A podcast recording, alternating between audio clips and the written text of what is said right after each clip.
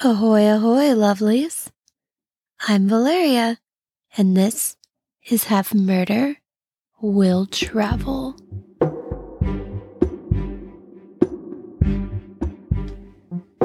Hey guys, did you have a good week? Good Easter? I wanted to thank everyone for their sweet messages after I put out last week's episode. I was not in any way fishing for compliments or praise or good wishes or anything like that. But it was nice that so many of you reached out. I will reply to the emails. I swear. I finally got on Instagram and saw that people had been concerned and I'm I'm sorry again. I'm back now. It's fine. Don't think there's anything else to talk about. So let's just dive right in. This week, we're not going to a specific country, but instead, we are talking murder on the high seas. We are going to be talking about the incredible survival tale of Terry Jo Duperrault. I said ahoy at the beginning of the episode because ships. Side note, did you know that Alexander Graham Bell wanted ahoy to be the greeting when we answered the phone? That's your random trivia fact for the day. You're welcome. Let's take it back, back to 1961. My mommy wasn't even born yet. On Monday, November 13th, 1961, a Puerto Rico bound oil rig called the Gulf Lion was traveling through the Caribbean. Caribbean, Caribbean, who knows? I might switch throughout the episode. I'm chaos. The Gulf Lion was in the middle of nowhere, kind of near the Bahamas, when they saw something odd a small wooden dinghy. A dinghy, if you don't speak ship, is a small boat. They're often used by larger boats to take people to shore or places that the big boat can't fit. They can be rowboats, some have motors, some have sails. This particular dinghy had sails, but the sails were not up. They were neatly furled. There was also a life raft tied to the dinghy. There was a man in the dinghy and something in the life raft. Once he was close enough for the Gulf Lion, he called out, My name is Julian Harvey. I am master of the ketch Bluebelle. I have a dead baby here. I think her name is Terry Jo Duperrault. The dead body was actually Terry Jo's little sister, seven year old Renee Duperrault. The Duperraults had set out on a dream vacation around the Caribbean, and this was the first time anyone had heard of any problems with the ship. Little could anyone have imagined the twisted tale of murder that was about to unfold. Who were the Duperraults? I'm just going to say they seem like a great fucking family. I kept trying to find something wrong with them because they seemed too perfect, but I couldn't find anything. The Duperrault family was husband and father, Arthur Duperrault, wife and mother, Jean, and their three children 14 year old Brian, 11 year old Terry Jo, and 7 year old Renee. Arthur Duperrault was senior class president and debate champion in high school. He went to Lawrence College, now Lawrence University, but he dropped out in 1942 to join the Navy. This is the height of World War II and U.S. involvement in World War II. He probably would have gotten drafted anyway, so he just joined himself. Arthur was only five foot eight, so at first the Navy didn't want him. I guess they won't take shorter guys. I don't know. It's like in the first Captain America when Bucky gets to join the war and Steve doesn't because he's scrawny or whatever. But then he becomes Captain America. Arthur did not become Captain America, but he did bulk up and he got really into fitness. He worked out almost every day for the rest of his life. In fact, the whole family was very athletic and active. Once he was in the Navy, he traveled to the Far East while serving as a medical corpsman, and he discovered that he loved the sea. He did very well in the war, received multiple letters of commendation. In 1944, he was given a job at the Pentagon. While there, he met Jean Brosh from Nebraska. Jean was a secretary at FBI headquarters, so you know she knew some shit. She had some tea. The couple were married in December of 1944. Arthur was discharged in November 45, and the couple moved back to Wisconsin. They lived with Arthur's parents while he went to optometry school, which he graduated in 1949. Their first child and only son, Brian, was born in 1947. Arthur opened an optometry practice in Green Bay and did very well for himself and his family. He was great at his job and quickly became a leader in the Wisconsin Optometry Association.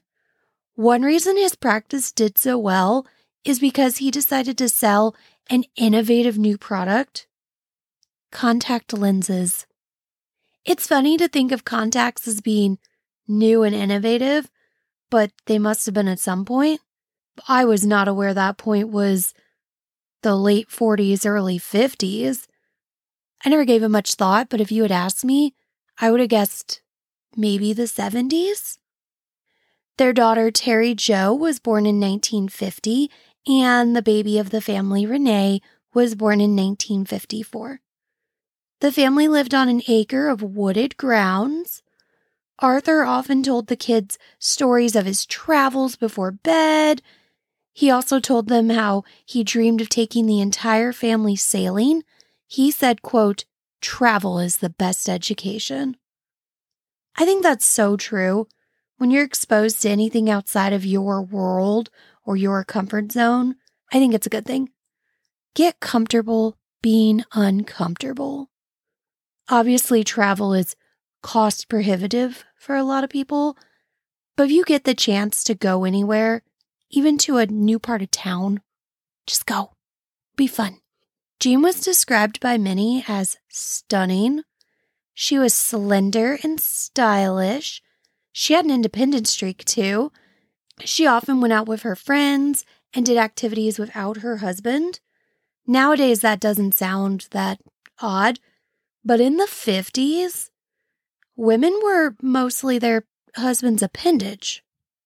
So Jean was a modern fucking lady.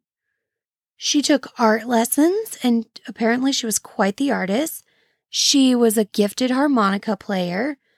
She decorated one room in the house with things Arthur had brought back from the Far East, and she called it the Asian room. She, like her husband, wanted the kids to know that there was a big world out there.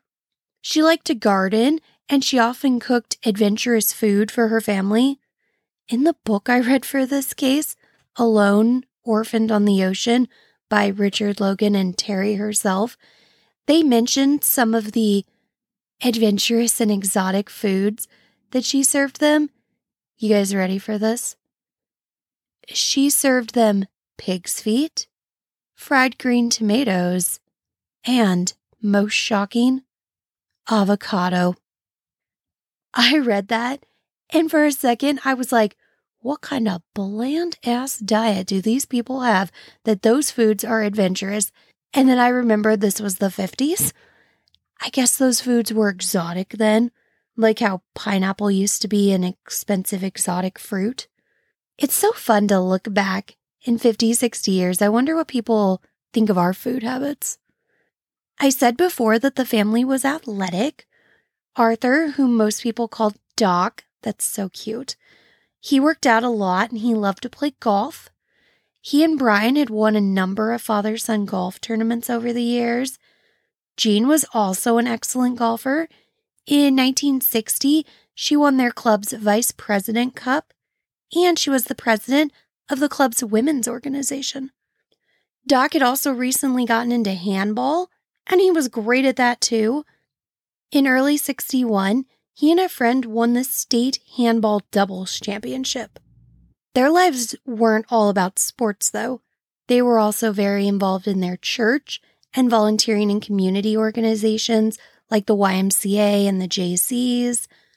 For six years, Arthur was also the volunteer clerk at the kids' elementary school. Arthur also once spent hours digging out the family collie when he fell into a 10 foot trench. It's like reverse Lassie.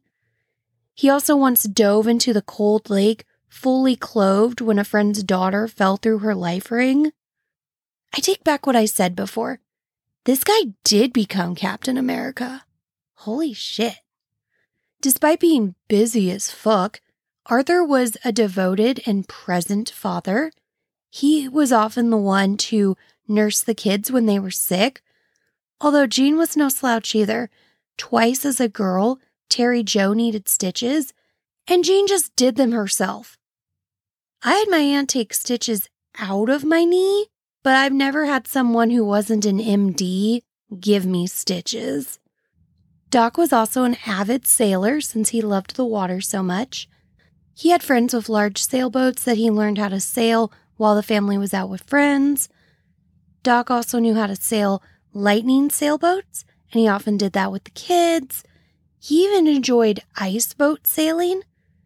This is dangerous as fuck because the boats go 50 to 60 miles an hour and you're navigating around ice that can break and sink your ship.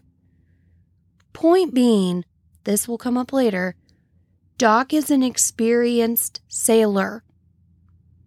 Just keep that in your back pocket. Let's talk about the kids. 14 year old Brian was a freshman in high school. He was small for his age. Terry Jo was actually taller than him. I feel like girls always grow faster and then the boys catch up to us and then keep going. Because kids are dicks, Brian's classmates had started calling him shrimp, which he did not like. He started judo classes and became very muscular for his size, like his dad. Brian also played piano and he was an artist like his mother. Some of his drawings had won ribbons in local fairs. Brian also loved to build things. The family had a little workshop that Brian spent a lot of time in. He built an actual go kart that his sisters and cousins enjoyed. He would even do little chemistry experiments that sometimes caused small explosions. Oops. Seven year old Renee was quiet and shy, even around family. That could have just been her age, though. I feel like a lot of little kids are kind of shy.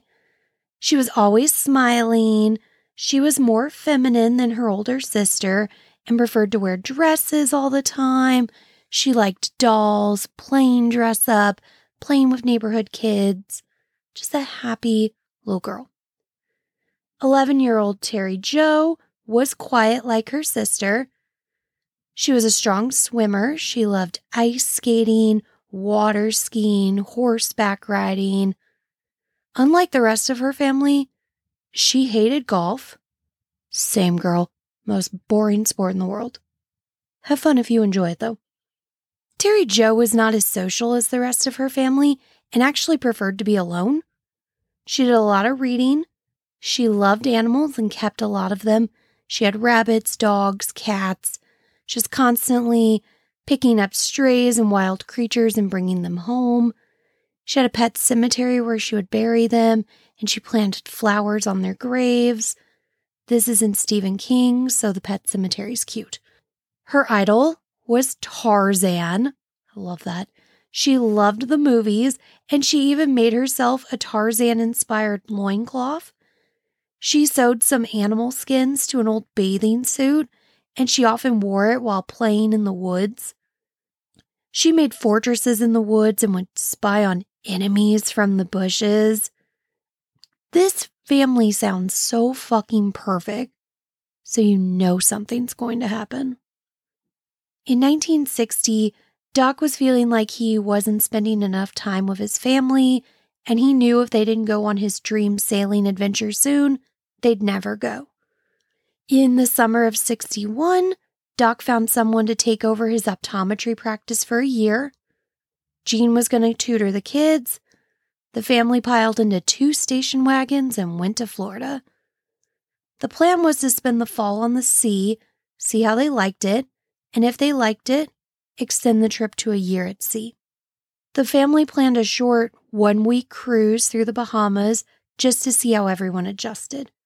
They chartered the Bluebelle. I will post a picture of this boat because I am not good at visualizing sizes and distances. This was a 60 foot yacht designed to carry five to six passengers plus the skipper.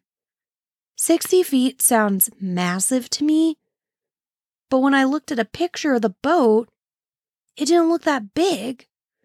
But then I was reading descriptions of the boat and it sounded big. The skipper and his wife had a cabin. Arthur and Jean had a cabin. Terry, Jo, and Renee slept in one place. Brian slept in another. Plus, there's, of course, a bathroom, a kitchen, a dining area. I don't understand how it all fits. You look at the pictures, you figure it out. The Bluebelle was owned by a man named Harold Pegg. That summer, just before the Duperrault set sail, Pegg hired Julian Harvey to be the skipper. Harvey was a 44 year old retired Air Force lieutenant colonel who had flown bombers during the war. He and his wife, Mary Dean Jordan, who most people called Dean, were going to be with the Duperraults on their dream vacation. The Bluebelle set sail for the week long journey on Wednesday, November 8th, 1961. Of the seven people on board, only two would survive the week. The trip was going great. The family was seeing all sorts of marine life. The boat would stop in different places and the family would swim. They snorkeled. They did some spear fishing. They were having the times of their fucking lives. They went on shore occasionally. One day they were in Sandy Point in the Bahamas, and Arthur told the commissioner how much fun they were all having. He said, quote, This has been a once in a lifetime vacation, and we have thoroughly enjoyed it. We are going to come back and use Sandy Point as a winter resort. This is going great. In Sandy Point that first time, Harvey ran into an old acquaintance, Napoleon Roberts. Roberts ended up coming on board the Bluebelle and having dinner and just hanging out. He later told investigators that everyone seemed relaxed and there was no signs of anything, you know, going wrong, no trouble or anything. The family left Sandy Point, went on around the Bahamas having a blast. A few days later, Sunday, November 12, 1961, the family was back in Sandy Point because they were headed back to Florida. Mary Dean told the commissioner that another charter had already been arranged and they'd be back before Christmas. Doc ended up inviting a local, local fisherman, Jimmy Wells, on board for dinner. Dean made chicken cacciatore and salad. This would be the last meal ever served on the Bluebelle. Jimmy later said Everyone on the Bluebelle was nice and having a wonderful time. It was a happy ship. The next day, Julian Harvey was spotted in that small dinghy by the Gulf Lion. The people who spotted him at first said he didn't seem to be waving or signaling them, but as they got closer, he waved. Harvey told the Gulf Lion crew that he was the sole survivor of a tragedy. In the middle of the previous night, a sudden squall had dismasted the boat, causing the mainmast to plunge down through the ship, holing the hull. If you don't speak sailor, a squall is a sudden and violent burst of wind that does occur out on the open ocean. Dismasted just means the mast came down, the mast being the pole that hold up the sails. Then the hull is the body of the boat. Basically, he's saying the wind caused the mast to come down the mast went straight down through the ship, making a big hole. I'm sure you all know this, but holes in ships are not good. The main mast pulled down the other mast, and the other mast hit the cockpit, and the gas lines in the engine rooms ruptured, causing a big fire as the boat sank. He said everyone else was in the cockpit. Most of them were injured when the mast fell down or they were trapped by the fire. He saw a few people jump overboard, once he made it into the dinghy, he searched but was only able to find little Renee floating face down in her life jacket. The captain immediately called the Coast Guard, who began an air and sea search for wreckage, bodies, other potential survivors. The Gulf Lion dropped Harvey off in Nassau, which is in the Bahamas, He immediately flew to Miami the next day. In Miami, he did contact the Coast Guard and was told to appear in two days on Thursday, November 16th. That Thursday at 9 a.m., an official inquiry began. The inquiry was being overseen by Lieutenant Ernest L. Murdoch and Captain Robert Barber, although Robert was not present at this point. Everyone said Harvey seemed to be in a good mood, which was a little weird since his wife was missing and presumed dead, but people do react to things differently. However, I will tell you right now that Julian Harvey is a piece of shit, so we can all judge him. He can give a fuck that his wife was dead. Harvey asked about the search. The search had turned up nothing, not even wreckage, which was a little odd. During his testimony, Harvey started stuttering. As we will learn when we talk about him shortly, Harvey had a stutter that seemed to get more pronounced when he was anxious, agitated, nervous. It's like Pinocchio's nose. Nobody thought it was odd at the time because he had just been through something very stressful. But as we know now, it's because he's a lying sack of shit. Harvey began by explaining that he and Dr. Duperrault had planned a two day sail to cover the 200 mile route back to Florida, sailing both day and night with a couple of breaks of only a few hours. He said, quote, we set sail from Sandy Point on the east side of the Providence Channel shortly after dark Sunday night. It was our intention to stop for a few hours in the lee of Great Stirrup Cay, get three or four hours of sleep, then proceed to Great Isaac, anchor in the lee for a little more sleep, then reach Fort Lauderdale Tuesday night or Wednesday morning. When we left Sandy Point, the weather was good. There was a fresh breeze coming up about 15 knots. At night, I always travel with reduced canvas. I had the staysail up and the mainsail up. I did not have the mizzen or the flying jib up. Under this sail configuration, the Bluebelle could easily carry 25 or 28 knots of wind without heeling over uncomfortably. She could carry more than that. In other words, that was a very safe conservative sail plan. There were a few small rain squalls in the area. We encountered one of them about halfway between Sandy Point and Great Stirrup Cay.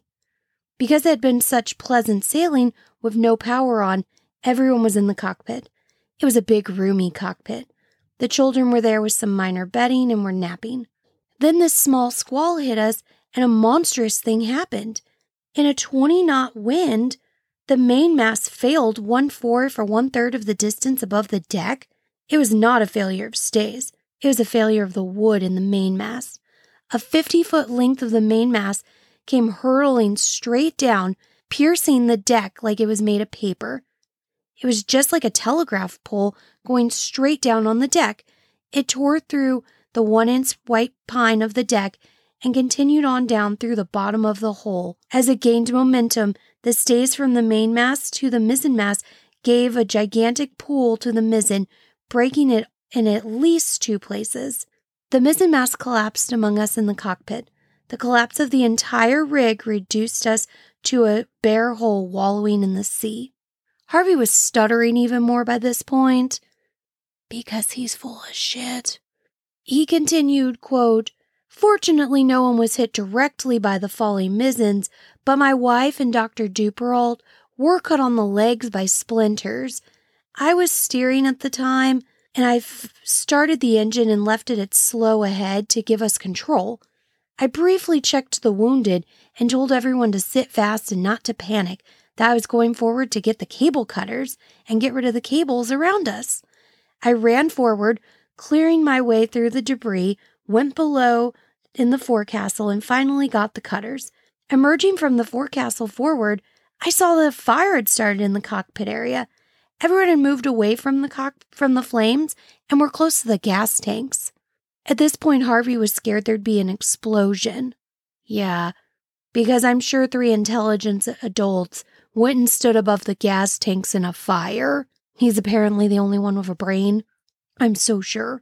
Harvey said he grabbed the fire extinguishers, but they were of no use next to the giant fire that had started because now flames were shooting up from vents in the cockpit. There was also water pouring in from the hole the mast had made. Everyone else was just staring dumbly at all this. Harvey dropped the dinghy in the life raft, and when they saw him do this, everyone jumped into the sea so he could be the hero and come rescue them. Once he was in the dinghy, he could hear shouting, but he couldn't see anything. He had a carbide water light, but it didn't work, so he threw it overboard. He screamed for survivors until he was hoarse, guys. But he found no one except little Renee floating face down in the water. He tried CPR, but she was already gone. He estimated that he stayed there for almost two hours looking for survivors. Then he just began began drifting and was rescued the next day. I'm not a sailor, and an actual sailor is going to rip his story apart in a second, but even as a non sailor, this story smells like bullshit. My biggest problem with his story is the mast falling straight down, vertically. That's literally not how wind and gravity work. So I already don't like this story from the jump. Lieutenant Murdoch didn't like it either. One of the main problems for him, like me, is the mast falling straight down. He also didn't buy that all the passengers stood near the fire and the gas tank instead of moving to the front like Harvey did. Based on where they were, a lighthouse was nearby. Why didn't the lighthouse see the flames of this huge fire? The dinghy also had sails and yet Harvey had not used them to sail to the nearest island. Instead, he was just drifting, worrying he might float into the Gulf Stream. Make it make sense, sir. He had an answer for the sails, though. He said he didn't use the sails because he was afraid the boat would tip since he was towing the life raft. They asked why he didn't use his flares. He said there were some in the emergency kit on the boat, but they were buried deep in the kit and also, he didn't think of them at the time. What? You're in the middle of the ocean, an experienced sailor, and you didn't think of flares? I thought of flares, and I've never been on a sailboat. Also, you might die on this small boat, but you can't be bothered to dig into the kit to retrieve the flares? Makes no fucking sense. He didn't radio for help because when the mast fell straight down, it also took out the antenna. This guy just has the worst luck. About that flashlight of his, the carbide water light, I wasn't sure what that was, so I'm going to tell you. A carbide water light was a lamp with two chambers, an upper one that contained water and a lower one that contained chunks of calcium carbide. Allowing water to slowly drip on the carbide produced the flammable gas acetylene. I think I said that right which burned brightly enough that it was a standard seaborne emergency light until fairly recently.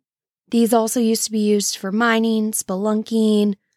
The seaborne carbide water light was ignited by a plunger with a steel head striking a flint and creating a spark.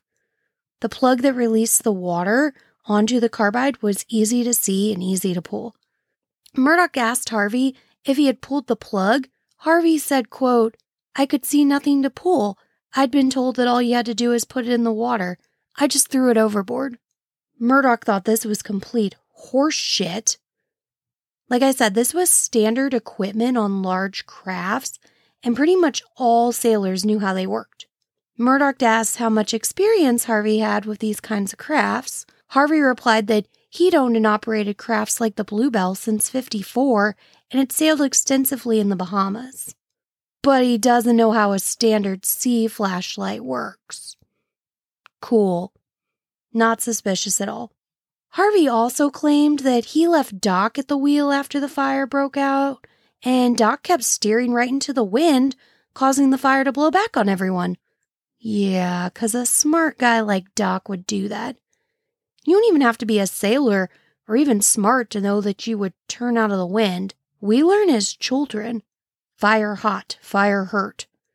But sure, the guy just let his family keep getting fired on. Also, don't forget that Doc was an experienced fucking sailor. After Harvey's testimony, the owner of the Bluebelle, Harold Pegg, was to come up and testify. Before he could start, though, Captain Barber rushed into the room while Harvey had been testifying. Terry Jo had been found alive and rescued. Harvey, upon hearing this news, said, Oh my God. Then he looked down for a bit, looked back up, and said, Isn't that wonderful? He left immediately, didn't stay for any other testimony, just hightailed it out of there. Not suspicious at all. Terry Jo had been rescued by a Greek freighter called Captain Theo. The second officer on the ship spotted her. He thought it was a white cap, but it never disappeared. Then he thought it must have been a dinghy or a raft, but then he realized one of those couldn't be so far out. The ship got closer and realized it wasn't a dinghy at all. It was a small life float with a blonde little girl on it. She was wearing pink pedal pushers and a white top. She waved feebly up at them. One of the sailors took a picture, which I will post. The picture was everywhere. Wait until you see this raft.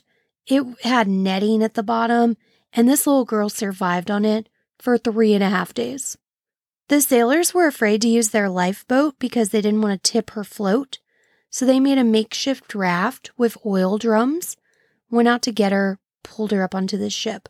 Her lips were puffy, cheeks were sunken, skin was all burned, she couldn't stand up. They placed her in an empty bed. These sailors gave her water and orange juice. They sponged her burned body. They put Vaseline on her lips. I love the idea of these hardened sailors sweetly sponging off this little girl and putting Vaseline on her lips. Humans can be sweet when they want to be. They said she was almost comatose, didn't speak. They weren't sure she could see them, even though her eyes were open. She did finally manage to say Bluebelle and her name. The captain sent the following telegraph to the Coast Guard in Miami picked up blonde girl, brown eyes, from small white raft, suffering exposure and shock, named Terry Jo Duperrault, was on Bluebelle. This was the news the captain had received before he ran into the inquiry. Terry Jo was picked up by a Coast Guard helicopter and taken to a Miami hospital for treatment. Murdaugh and Barber placed a guard at Terry Jo's room because Harvey's testimony had rubbed them the wrong fucking way. As it turned out, they didn't need to be worried about Julian Harvey harming Terry Jo or any other innocent people. The next morning at the Sandman Motel, room 17, just before noon, a housekeeper knocked on the door. No one answered, so she let herself in. Blah, blah, blah. No one answered, so she let herself in. There was a little bit of an odd smell, but didn't really register with her at first. I'm sure hotel housekeepers have smelled and seen it all. There's one job I would never want. I don't think I could do it. First time I found doo doo somewhere, I'd be out. The housekeeper also noticed a small splotch of blood on one of the beds. She went to the bathroom to get the towels, but she couldn't open the bathroom door. It wasn't locked, but something was in front of it, so she couldn't get it open. That's when she realized the smell was stronger, and then she realized the smell was blood. She began screaming, and the manager came. The manager couldn't get the door open either, so he called the police. The young patrolman that arrived was able to get the door open enough to stick his head in. There, on the tile floor, was the blood soaked body of Julian Harvey. After he had left the Coast Guard building, Harvey had taken his suitcase out of his car, taken a cab to the motel around 11 a.m., and checked in as John Monroe. He went upstairs with his suitcase and a small brown paper bag. He was never seen alive again. Based on evidence at the scene, Police were able to piece together what had happened. The paper bag had contained whiskey bottles, as they found empty ones in the trash. He wrote a letter to his friend James Boozer. He wrote about his love for his 14 year old son. No mention of the other kid. He asked that his son be adopted by the family that was watching him in Miami. Hmm, nice that he cares about this one, but, you know, doesn't give a shit about the other kid. Also, this kid doesn't have a mother and it's definitely your fucking fault. We'll get to it. He ended the letter with, I'm a nervous wreck and just can't continue. I'm going out now. I guess I either don't like life or don't know how to what to do with it. He made no reference to the Bluebelle or Terry Jo. On the back of the envelope, he wrote, cremate and bury at sea. But then he crossed out pre cremate, so it just said bury at sea. He was later buried at sea as requested. I think they should have put him on the curb with the rest of the garbage, but I wasn't in charge. The c- police conjectured that first he thought he'd kill himself on the bed. Sitting there with his back against the headboard, he cut into a vein in his thigh with a double edged razor. But as the first drop of blood stained the sheet, he'd apparently decided that was not the way. He pulled on his trousers, moved toward the bathroom. He paused, turned back, and put a $10 bill on the pillow. Something for the maid, like an apology or something. You know, he just has to make himself look good till the very end. Again, he turned toward the bathroom. Again, he stopped. Blood was spreading down his pants. He went to his briefcase, got two pictures out. One was his son Lance, one was his wife, Mary Dean. He carried them into the bathroom, propped them up on the back of the toilet so he could see them. Then he did what he set out to do. He slashed his ankles, his wrist, his forearms, his thigh, and even both sides of his neck. Police said it was a horrific scene. He was slashed so badly on the thighs that deep muscle was laid open to the bone, and his body had been completely drained of blood. No one had ever seen so many cuts or such extremely deep ones on a suicide before. This was unspeakably violent. Why had Julian Harvey killed himself? Was it related to the Bluebelle? The only person who could provide answers now was 11 year old Terry Jo. Terry Jo, however, was in a coma. She'd been rescued, sure, but that didn't mean she'd survive. Her heartbeat was too fast, too erratic, very weak. Dehydration had damaged her kidney function. Her temperature was too high her blood pressure too low. Doctors said it would be at least 36 hours before they could accurately assess her condition. There was still the threat of massive organ failure, pneumonia, heart fibrillations. Kids bounce back quicker than adults, though, and Terry Jo woke up two days later. Her kidneys and heart were functioning. That day, she was given a small portion and she ate with no problems. On Sunday, they moved her up to a regular diet. Still no problems. Gifts were pouring in from around the country. Offers to adopt her were pouring in. Even her doctor offered to adopt her. She never spoke about the accident. No one asked her about it. After a few more days, she was finally allowed to speak to the Coast Guard investigators. Murdaugh and Barber interviewed her, and would you believe that her story didn't match Julian Harvey's story at all. She told them that that night she had gone to bed around nine. Her sister usually slept with her, but Renee stayed in the cockpit with everyone else and was going to sleep with their mom that night since Doc was going to stay on deck and drive the ship throughout the night with Harvey. She woke in the middle of the night, but not from a squall or the mast breaking. She woke up to hear her brother screaming, Help, Daddy, help.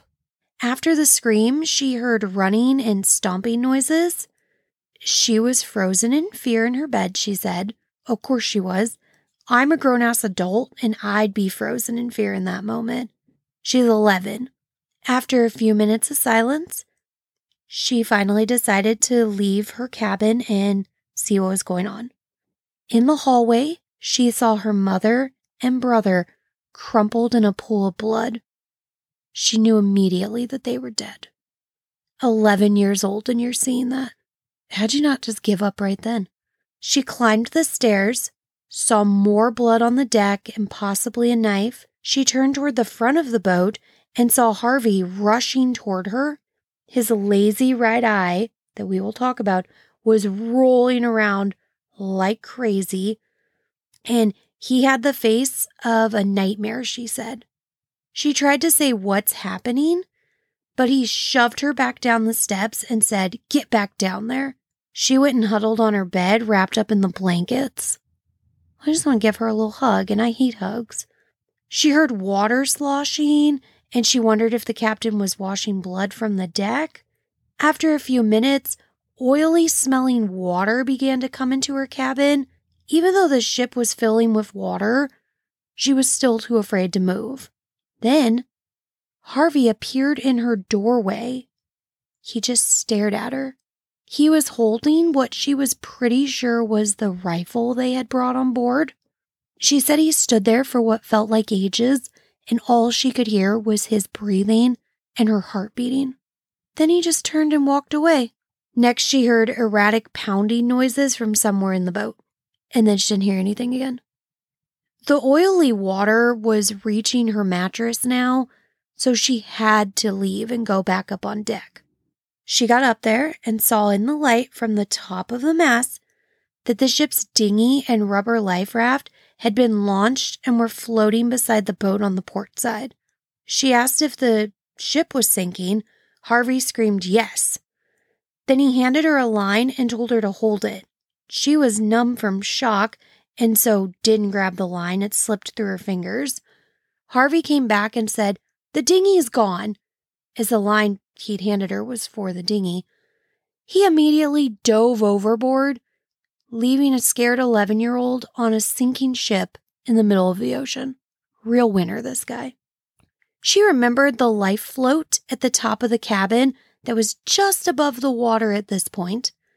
This life float that she ends up riding for days was a two and a half foot by five foot oblong ring of canvas colored canvas covered, excuse me, cork with rope webbing in the middle that was designed to be held onto for a few hours by survivors, not ridden on for days.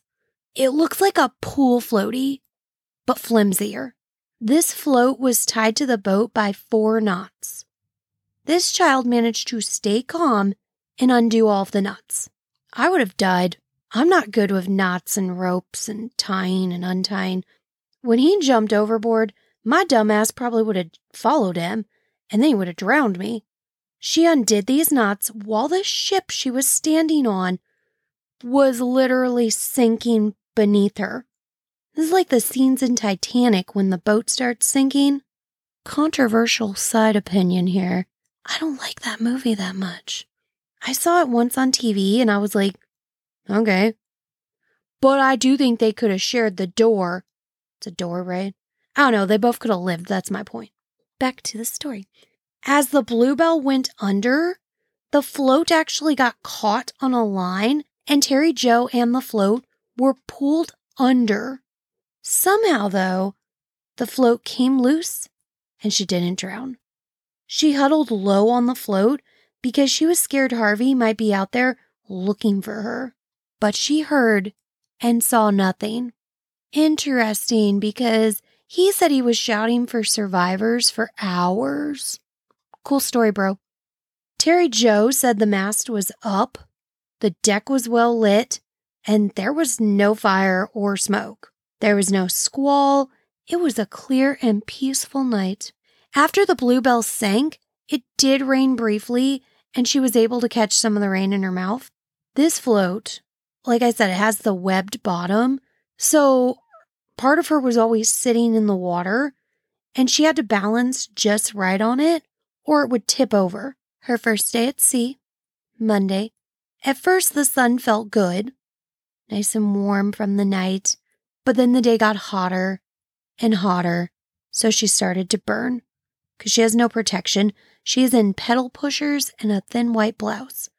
She tried to submerge more of her body in the water in the webbing, but some of the webbing broke. More webbing would break in the coming days. The hole in the webbing made it easier for fish to bite her legs and butt. Two fish stayed with her the whole time, nibbling. I'm sure this wasn't like those fish pedicures where the fish eat the dead skin off of your feet. I think these fish were out for blood. She didn't feel hungry or thirsty because she was in shock. The salt actually made her burn faster, and the salt on her lips made her thirstier. She actually saw a ship that first day and waved, but they didn't see her. she would see more ships in the coming days. The problem was that her low white float just looked like part of the ocean unless you were really close. Terry Jo did manage to fall asleep that first night despite the freezing cold. She woke up in the ocean. She had fallen off the float. Can you imagine just waking up in the ocean? Luckily, her arm was draped over the float, so she was able to pull herself back up onto it. Tuesday, the second day, that's the day Harvey was rescued. So now Terry Jo is seeing planes flying overhead searching for survivors. She waved and waved. She even took her shirt off to wave more. None of them saw her. I can't even imagine being so close to rescue and yet so far. I would feel so hopeless. That day, the swells in the water were around eight feet high. She had to balance on a float that's not designed for sitting in eight foot waves. And she did it. She drifted into a massive school of fish where sharks and barracudas were feeding. She knew bright colors attract barracudas, so she was scared her pink pants would attract them. Luckily for her, when the Bluebelle sank, there had been an oil slick from the engine, so her pants weren't that pink anymore. She was followed by a pair of what we believe were pilot whales. They are a type of dolphin. They are predators who mostly hunt squid. Terry Jo did not feel threatened by them. She later said their presence made her feel safe, like they were keeping her company. At night, it was freezing, but she was suffering heat exhaustion. She fell asleep that second night, but had vivid, hallucinatory dreams and nightmares. Wednesday, day three on the ocean. It got hot quickly that day. There were no clouds. More of the webbing broke. This is when things started getting bad. Terry Jo started hallucinating. She even saw the classic desert oasis with the water. She eventually slipped into unconsciousness and had convulsions. The sea was rougher that day, with swells getting up to 13 feet high. Somehow, this half conscious little girl stayed on the raft. That night, as the temperature outside dropped, so did her internal temperature. Lack of water had slowed her circulation. Her body was on fire from the terrible sunburn. Her legs were cramping because she had no electrolytes and she had to maintain such an awkward position on the raft she spent that night drifting in and out of consciousness. By Thursday, her blood pressure was down. Her temperature was likely around 105 degrees Fahrenheit. She was near death. She was about to die. She spent most of the day unconscious as the raft was tossed around. Her kidneys had completely shut down at this point. Her brain was shutting down, and all remaining fluids were going to her heart and lungs. This is making me thirsty. Damn. She saw a shadowy figure approaching and managed a slight wave. It was the Captain Theo, and she was rescued. That's a fucking impressive story. How did she balance in those waves? I can barely balance on a float in the swimming pool. Then add the fact that she was dying from dehydration at the same time. Humans are amazing. Our capacity to survive never ceases to amaze. Terry Jo's recovery was going so well that by Thanksgiving, she was able to eat a full turkey dinner, all the trimmings and everything. She still never talked about the accident, never cried or asked about her family, although she later said that it was years before she accepted that her father had died that night. Terry Jo talked to the Coast Guard one more time in the hospital. She told them the same story the Coast Guard knew she was telling the truth. She had no reason to lie. Terry Jo was released from the hospital before the end of November. The press was told she was being released in the afternoon, but she was actually snuck out a back door in the morning. Good. Leave that baby alone. She went back to Wisconsin, where she lived with her aunt and uncle. Terry Jo's story was soon everywhere. People were shocked that Julian Harvey had murdered his wife and almost an entire family.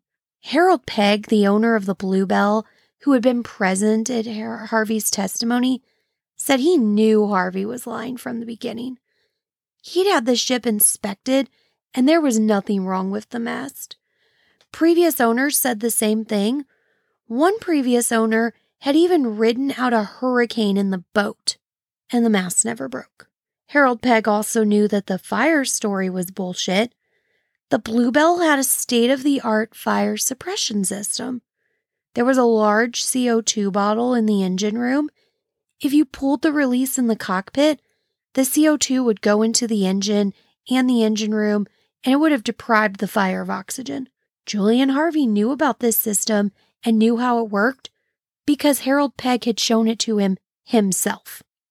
Sailors on the Gulf Lion were a little suspicious of him as well. He told them that people were killed instantly when the masts came down, but at the hearing, he said they were just injured. Crew said he didn't seem upset about his wife, didn't ask to contact anyone. He also seemed really concerned that they might search the area and seemed relieved when they didn't. He didn't have any blood on him, even though he had helped all these bloody people. He said the seawater must have washed it away. Neither he nor Renee smelled like smoke. The flares that he claimed were buried deep in the kit were on top in plain sight. Seemed like he hadn't wanted to be found so close to the wreckage, aka evidence of his crimes. He may have had a motor attached to the dinghy that he threw overboard. He traveled around eight miles in half a day, and Terry Jo only traveled about 18 in three and a half days. Clearly, he had some kind of propulsion going on. There were marks from a motor on the dinghy, and they looked fresh. When they were rescuing him, one crew member of the Gulf Lion even said that it looked like a gas can was sinking behind him. The Gulf Lion gave him f- fresh clothes, but he refused to change his salt stained pants. He went to a hotel after arriving in Nassau, and a worker who went in to help him get settled said there was wet money laid out on the bed to dry. Not sure how much. There was a 50, lots of 20s, 10s, 5s, 1s. It covered the entire bed, though. Friends later said he had a habit of hiding money in the lining of his pants, which is weird. When he arrived in the Bahamas, he had given the port director a written statement of events. The director thought there were a lot of loopholes and wanted to talk to Harvey, but he hightailed it back to Miami the very next day. Harvey also had scratches on his arms that he said were from the wires, but most people thought they looked like fingernail scratches. These things are all suspicious as fuck. But where's the motive? An anonymous caller called Mary Dean's brother, Harry Jordan, and told him to check traveler's insurance in Miami. Sure enough, Harvey had taken out a $20,000 insurance policy on his wife with him as beneficiary right before the Bluebelle had set sail. There was also a double indemnity clause that would have made the payout 40,000 in the event of an accidental death. That'd be the equivalent of a little over 400,000 today. There's our motive. Oldest one in the fucking book. Money. I've said it before and I'll say it again. No amount of money is worth killing someone for. Based on Terry Jo's statements, the likely chain of events is as follows. Harvey decided to stab his wife quietly in their cabin for the insurance money. The plan was to kill her secretly dump her body overboard, and then declare that she was missing in the morning. She fought back, though, and scratched him. Doc heard the commotion, so he came to see what was wrong, and Harvey stabbed him. Jean rushed toward Doc, and Harvey tries to stab her. Jean then rushed back to pr- Renee to protect her. Renee was clubbed or fell and hit her head. Wounded, Jean fell or staggered down the steps, with Harvey following. Brian hears, wakes up screaming for his father, unaware that his father's already dead. His screams wake up Terry Jo, who stays in her bed for a few minutes. Harvey stabs Brian, leaves him next to his mother in a pool of blood. Then he goes to the engine room to open the valve to sink the ship, goes back up on deck, drops the sails so the boat is dead, fills the dinghy with some supplies, a motor, gas can, puts Doc's body in his cabin with Dean. He would have wanted to put the bodies inside, that way they wouldn't float away and somebody would find them. This is when Terry Jo came up and saw the blood, saw him preparing to leave. The hammering sound she heard was the dinghy hitting the side of the boat as it was lowered. Harvey came down to get the rifle, maybe some cash. This is when he stopped in her doorway, thought about killing her, but decided she'd probably drown anyway. He went up to leave the ship. Terry Jo reappeared. He handed her the line while he went to get a weapon to kill her. When he came back and she had dropped the line, he decided to save himself, dove overboard. Terry Jo didn't hear the motor because he used the sails that night as there was little wind. Later, he used the motor and ditched it before being rescued. This all fits and is likely what happened, but was Julian Harvey really the type of guy who would kill all of these people for money? As it turns out, Julian Harvey had a history of doing similar things. Julian Harvey was born in 1917 in New York. His parents divorced when he was one, and his chorus girl mother raised him on her own until he was six. Then his mom married a well known vaudeville producer. They were now rich, and his stepfather gave him his own sailboat when he was 10, and he fell in love with sailing. Unfortunately, Hollywood and the Great Depression killed vaudeville, and his parents became impoverished. He was sent to live with his aunt and uncle in Scarsdale. The uncle was a prominent banker at a leading New York bank, aka, he was loaded. They doted on Harvey, especially his aunt. She didn't think he could do anything wrong. Nobody was ever good enough for him. Not a good attitude for a parent to have. Don't don't put your kids on a pedestal like that. Julian Harvey had a stammer that like I said before got worse when he was nervous or upset. Same with his lazy eye. The right eye would roll badly if he was stressed or nervous. The human body is so strange and interesting. I've never heard of someone's lazy eye getting worse due to stress. Fascinating. He started working out as a teenager and gained a lot of confidence. Female classmates later said he was gorgeous, dreamy, and sweet. Male classmates were less impressed. They said he was a good athlete, but he was a show off. He did get married while in high school, but his aunt and uncle had it annulled quickly. He graduated in 1937. His first job was as a door to door salesman, but he couldn't control his stammer. He ended up getting a job as a male model with the Powers Agency.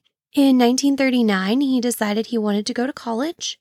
He started at the University of North Carolina to study engineering, and then he transferred to Purdue the following year. In August 1941, he dropped out and signed up for the Army Air Corps. He didn't want to get drafted as a foot soldier. Plus, he told his friends that the Air Corps was where all the glory was. With his military service, Harvey has a lot of similarities to Arthur Duperrault. It's kind of eerie how much their stories are similar, except Arthur was a stand up guy and Julian Harvey turned into a murderous piece of shit. Their paths diverged at some point. Harvey became an air cadet and he did well at it. He was commissioned as a second lieutenant. War had broken out by this point, and he flew out in Florida looking for Nazi subs. Harvey went to a dance where he met 17 year old Ethel Fohl, and she was smitten. They were married a few months later. After the Bluebelle incident, she told reporters that she had never met someone who came so close to being her ideal man, but she was young and she later said that he was conceited and proud of his body and he had a cold side. Despite that, she was shocked to hear he'd murdered people. In the fall of 1942, Harvey went to England to fly planes on bombing missions. Once his plane was badly shot up, but instead of having everyone evacuate, he managed to land the damaged plane and everyone was fine. Superiors raved about him, but Pierce thought he was accident prone because he had two other crash landings. In 1943, he was transferred to Libya to fly missions across the Mediterranean against Nazi controlled southern Europe. He was one of the pilots slated to fly in the famous and ultimately very costly raid on the oil fields in Romania. However, official records of that raid show that Harvey's B 24 aborted and returned to Libya because of engine trouble. This was not the first time he'd aborted a mission, leading to whispers about him among his fellow pilots. His supervisors didn't seem to notice. While he was overseas, Ethel had given birth to Julian Jr. She lived with Harvey's aunt and uncle, but his aunt made it very clear that Ethel was not good enough for her perfect nephew. She was so rude to Ethel that Ethel and the baby moved into their own apartment. In January 1944, Harvey was transferred back to Florida. It was at this time that he told Ethel he didn't love her anymore and he wanted a divorce. They were divorced in early 1945. Now that's fine. You don't love someone, get a fucking divorce. But I don't think he ever saw their son either. That's fucked up. That's your kid. That kid even has your fucking name and you just never had anything to do with him. What a piece of shit. But then in your suicide note, you're going to talk about how much you love your other kid. Fuck you. Harvey was transferred to a few different bases for the next few years. Most soldiers said he was an excellent pilot, but he was egotistical as hell. That sounds like Top Gun. Isn't he full of himself? I only saw that movie once on TV.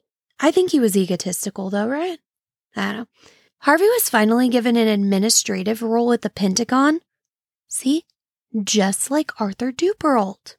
Harvey did not like being at a desk and he went back to school. He graduated from Purdue with a degree in aeronautical engineering in 1948. It was around this time that he met Joan Bolin. She was 10 years his junior and she became his third wife. Their son Lance was born in 1948. That's the other son he had I mentioned in his suicide note. Guess he cared about this one? The family was transferred back to Florida. In Florida, Harvey had multiple affairs. Joan knew about them, but he got angry when she asked him about them, so I think she just kind of ignored them. On April 21st, 1949, Julian Harvey was driving his wife and mother in law back home after going to the movies. They were on a bridge and he was driving safely and slowly, and the car suddenly veered right for no reason. He pulled it left and he overcorrected, causing the car to go through the railing and into the water below. He was able to get his door open while the car was falling and jump out and swim to safety. The two women never came up. He didn't help look for him either. He just stood on the bridge while others dove in. He was even heard bragging about how easy it was for him to jump out since he had experienced test crashing planes. Divers found the car and all the doors were shut, but the driver's side window was rolled down. Hmm, suspicious. His father in law demanded an investigation, but there was no evidence, so nothing happened. Shortly after the crash, Harvey collected on his wife's life insurance. This man murdered the mother of his child for money. And within weeks, he was living with another woman. In 1950, Harvey was transferred to San Antonio, where he met his fourth wife, Jitty. They were married in late 1950. He told her she was his second wife, not his fourth wife, because he's a liar. She later said that he was conceited and loved only himself, and he had a violent temper. His temper must have been bad because one friend of hers even asked if she was sure she was safe with him. Luckily, Jitty didn't spend too much time with him because he was sent to Korea for two years. When he came back, he told her that he didn't love her and he wanted a divorce. They were divorced in 1953. Things did not go well for him in Korea. He was more nervous and anxious. His stammer was back, and it got worse when he briefed lower ranking soldiers. His right eye was rolling like crazy. He developed some facial tics. Everyone thought he had extreme anxiety. He also experienced more engine failures than anyone else. Superiors were impressed that he was able to land with no engines, but other soldiers said he would turn the engine off and glide into base on purpose. He's an all around asshole. When he came back from Korea, he was given another position at the Pentagon because they didn't really trust his anxious ass to fly planes anymore. This is when he met his fifth wife. Who does he think he is, Elizabeth Taylor? His fifth wife's name was Georgiana, and she was not like the other wives. She spoke six languages, had a strong personality, and didn't just stay at home while he was sleeping around. They bought a 68 foot boat in 1954 called the Torbatross. Harvey dreamed of being a shipmaster. It's like his second career. Within a year, though, with Harvey driving, the Torbatross ran aground on the wreck of the World War I battleship Texas in Chesapeake Bay. The Torby sank. Since the battleship was a wreck for which the Coast Guard and therefore the federal government was responsible, Harvey sued for damages, alleging that the wreck was not adequately marked. After a prolonged and controversial court case, he was given a settlement on top of collecting the insurance money for the Torby. I'm sensing a pattern. People who were on the ship at the time of the crash said that the wreck was marked and he had ran into it intentionally. He was transferred back to Florida.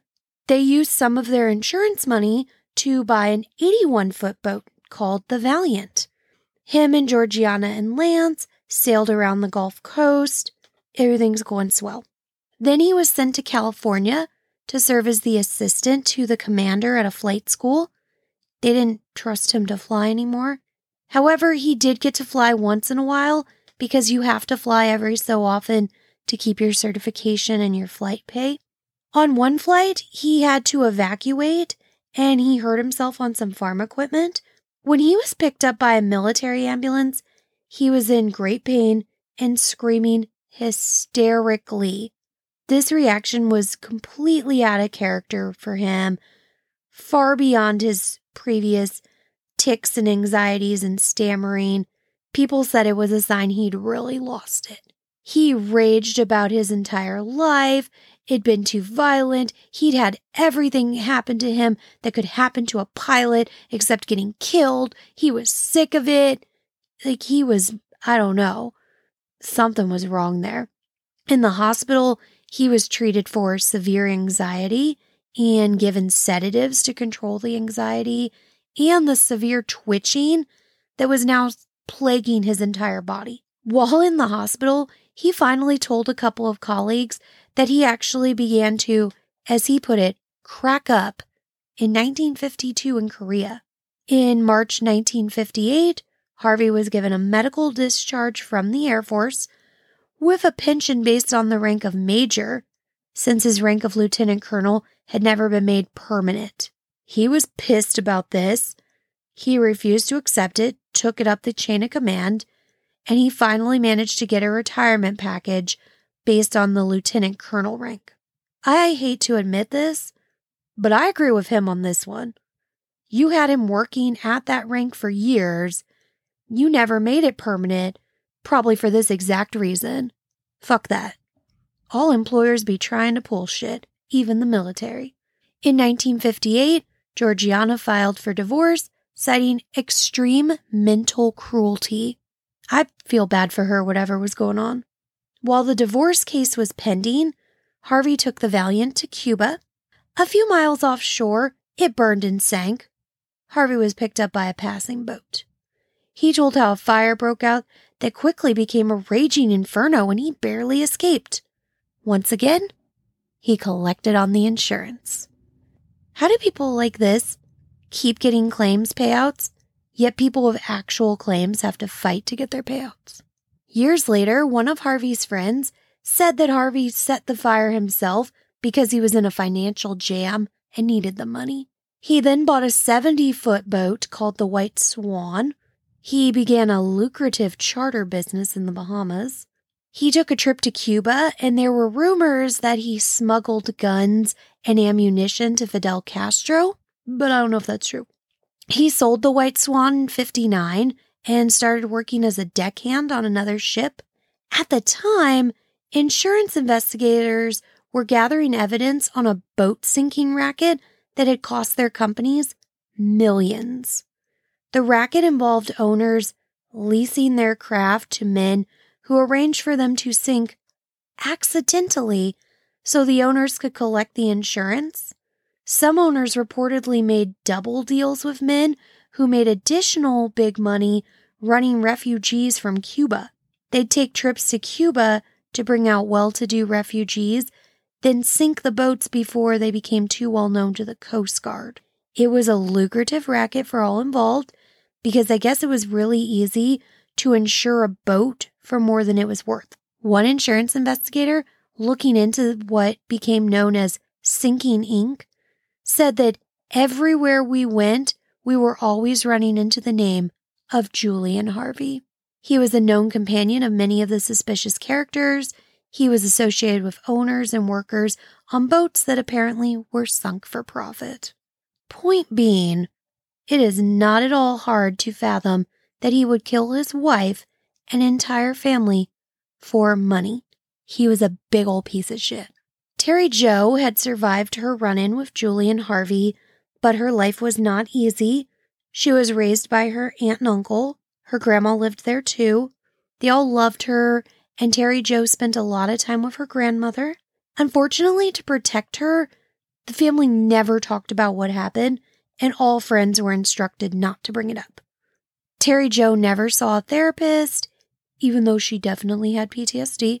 Not a lot was known about PTSD back then, and Terry said she understands they were just doing what they thought was best. The family sold her old home, and the only thing she took from it was her Tarzan loincloth. A lawsuit was brought against Harold Pegg, the owner of the Bluebelle, because he'd hired Julian Harvey as a master, even though Harvey did not have a master's license. The settlement was large enough for Terry to get a trust fund. She wanted to kind of escape the Terry Jo name. It was so tied to the trauma, everyone knew it. So she changed her name to Terry when she was 12. Now her name is spelled T E R E, completely dropped the Jo. It's just Terry. She felt lost, and I think this was one thing she could control. In high school, she did finally see a therapist. She saw him a few times, but even the therapist never talked to her about what had happened on the Bluebelle. Kind of defeats the point of that therapy. Terry was just, like I said, feeling very lost. She wasn't sure what she was looking for. She traveled. She tried different college programs. She married her first husband after only knowing him a few weeks.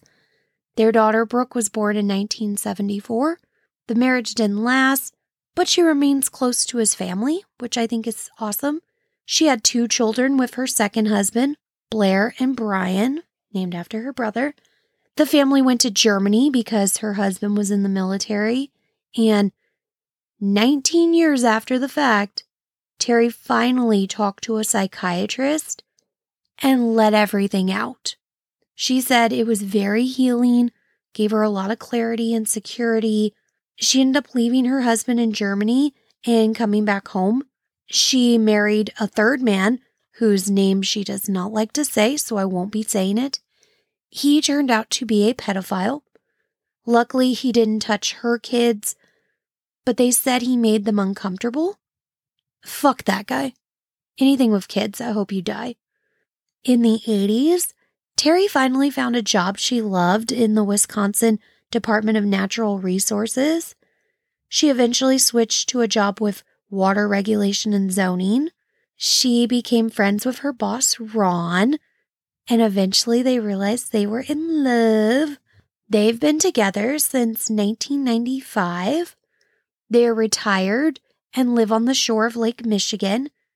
She has grandchildren. She's doing really well and all because she survived on a raft for almost four days as a little girl. really cool thing about this case is that countless other people have been saved because of Terry. At the end of the Coast Guard report of the Bluebelle, it was recommended that all life saving apparatuses and buoyancy devices be painted or otherwise colored international orange, which has been the norm for decades now. Orange is much easier to see on the sea. All those people saved thanks to little Terry Jo. This one has a great ending, even though there was a lot of murder. Next week, we'll be back on land. Don't forget to rate, review, and subscribe wherever you get your podcasts. Follow the podcast on Instagram at Have Murder Will Travel. I always post pictures related to the case. Follow the podcast on Facebook at Have Murder Will Travel Podcast. You can send me an email at Have Murder Will Travel at gmail.com. Tune in next week to see where we travel next. Until then, don't forget to explore the world and stay alive. Bye.